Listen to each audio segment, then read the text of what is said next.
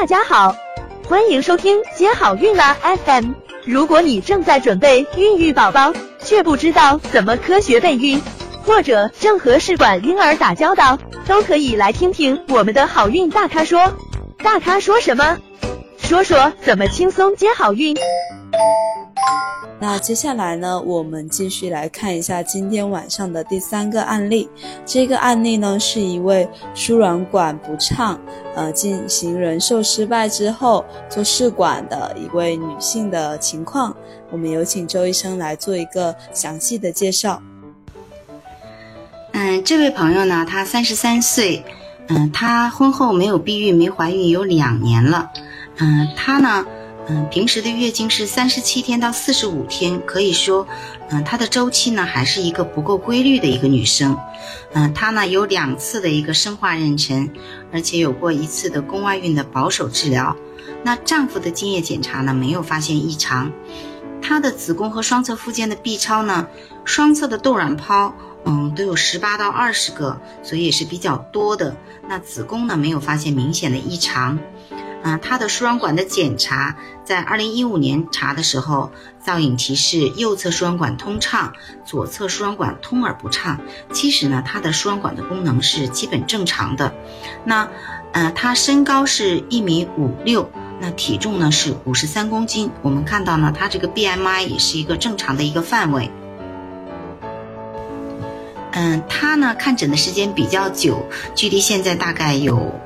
将近两年的时间，她在二零一六年八月份第一次找我看诊，当时呢给她做卵巢功能检测，她的 M H 值也是偏高的，是七点七一，也是高于同龄人的一个水平。那她的 F S H 呢，也是卵泡刺激素是六点八二，这个是正常的。那她的。嗯，黄体生成素也就是 LH 呢，是二十二点五六，这个是非常高的一个水平，也就是相对来说是一个比较严重的多囊的一个状态。那它的泌乳素呢是十八点八二，这个是正常的。那它的睾酮值零点六是偏高的一个水平，那 E2 三十五是偏低的一个水平。那他第一次看诊的时候，给他查他的血糖、胰岛素的代谢，空腹的血糖是四点九。嗯，空腹胰岛素是四点九五，它的空腹嗯基本上是正常的。那两小时的血糖呢是九点二七，两小时的胰岛素呢很高，是一百三十七，所以他喝糖水之后这个血糖呢处于一个糖耐量受损的一个状况，也就是糖尿病前期的一个水平。那所以说，这个呃小张他的情况呢，也是属于一个呃比较典型的多囊。那我们也想请问一下周医生，这个他从二零一六年到现在，也是经历了一个比较长的备孕期。那像他这种情况的，只是因为多囊吗？还会不会存在说其他因素导致他不孕呢？嗯，其实他的主要问题呢，一方面。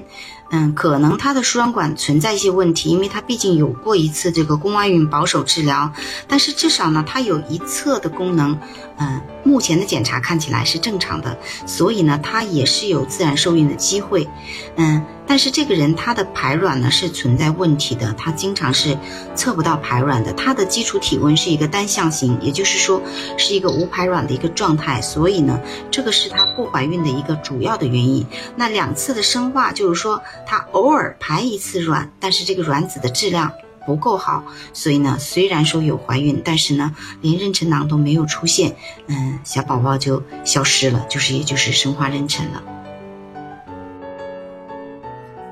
那看到这个他的结果，可以看得出他经历的时间比较长，他有做促排生化了，有做人寿也失败了，直到做试管才成功。那么像这种情况，是不是如果一开始就直接去选择做试管的话，就不用遭这么多罪了呢？嗯，是这样的，嗯，其实呢，多囊卵巢综合症，也就是严重的排卵障碍呢，其实也是一个嗯做试管的指征。但是呢，嗯，往往在做试管之前，如果说这个人的输卵管是正常的，然后先生的精液也是正常的，在询问病人的时候呢，病人大多数都会希望呢有一个自然试孕的一个过程。嗯，因为试管呢，它相对来说会用比较多的一些药物，也会打比较多的针，嗯，所以呢，其实很多人还是会更愿意选择更接近于自然的方式怀孕，所以呢，也对它嗯进行了嗯促排卵。后面呢又做人授没有成功，之后呢才转为试管的。当然，如果说病人他嗯要求很急迫的生育，他不愿意经历这些促排和人授，那也是可以直接做试管婴儿的。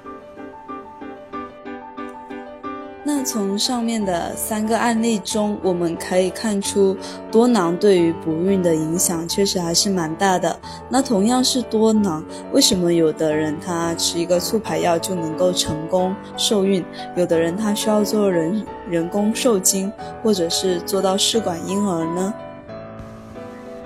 其实每个人的状况还是不同的，虽然他们都可以诊断为多囊卵巢综合征，或者是一个不典型的多囊卵巢综合征，但是呢，因为他们每个人的年龄、输卵管的情况、他自身代谢的水平，啊，男方精液的一个情况，嗯，以及他嗯对于生育的一个时间上的要求是因人而异的，嗯，但是呢，其实我更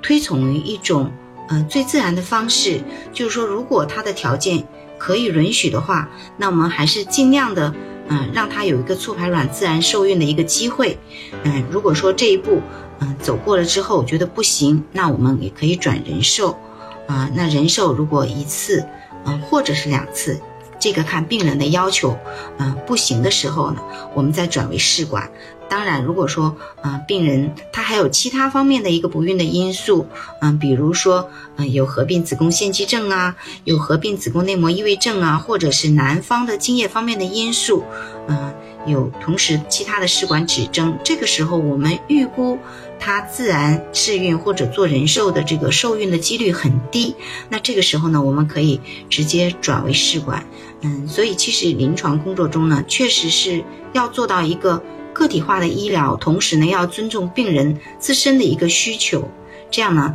才能让嗯病人满意，同时呢也能够减少医疗风险。好的，那今天呢我们在三个多囊的案例中了解了不同情况下多囊的一些相关点还有注意点。那我们在最后也想请周医生再跟。我们的听友们给一些关于多囊方面备孕以及说呃生活这一块的一个建议。多囊卵巢综合症，它的病因呢，其实不是十分的明确，而且呢，体现在每个病人身上呢，它有可能会有不同的一个临床表现，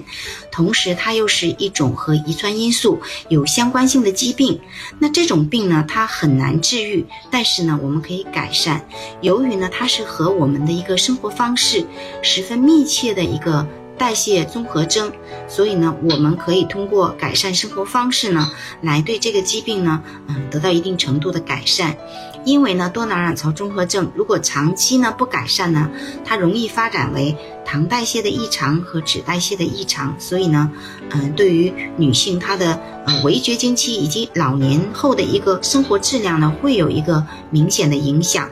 而且呢，她在年轻的女性呢，往往会合并不孕呢，或者是复发性流产这些问题。还有一些病人呢，表现为妊娠期的一个糖尿病，或者是一个妊娠期的一个呃血压高的一些表现，以及产科合并症和并发症的一个增加。所以呢，我们要呃重视这个疾病，而且呢，我们要用调整生活方式的方法呢，来对它进行改善。嗯，那各种。嗯，多囊卵巢综合征的它的调整方式呢是基本相同的，嗯，就是生活方式的调整，要健康的饮食观念、规律的运动习惯、良好的一个作息时间和睡眠质量，同时呢要有一个乐观放松的心态，同时避免各种不良的一些环境因素，这种包括嗯理化上的以及心理上的、压力上的都有。那避免这些不良的因素的刺激，这样呢，把自己调整到一种比较好的状态的情况下，再孕育宝宝，也有助于提高受孕率，嗯，也有助于减少嗯流产的发生，减少产科合并症并发症的发生，这样呢，才能保障母婴的安全。那所以说呀，周医生在以上跟我们总结了说，多囊女性她一个生活方式的调整，最重要的是在饮食、作息、运动以及心理方面都应该有一些良好的习惯，这样才能更好、更顺利的一个呃，无论是在准备怀孕或者是在生活上。那今天晚上呢，也非常感谢周医生在这里跟我们聊了这么多关于多囊的一些知识点。想了解更多备孕和试管的内容，可以在微信公众号搜索“接好运”，关注我们，接好运，让怀孕更容易。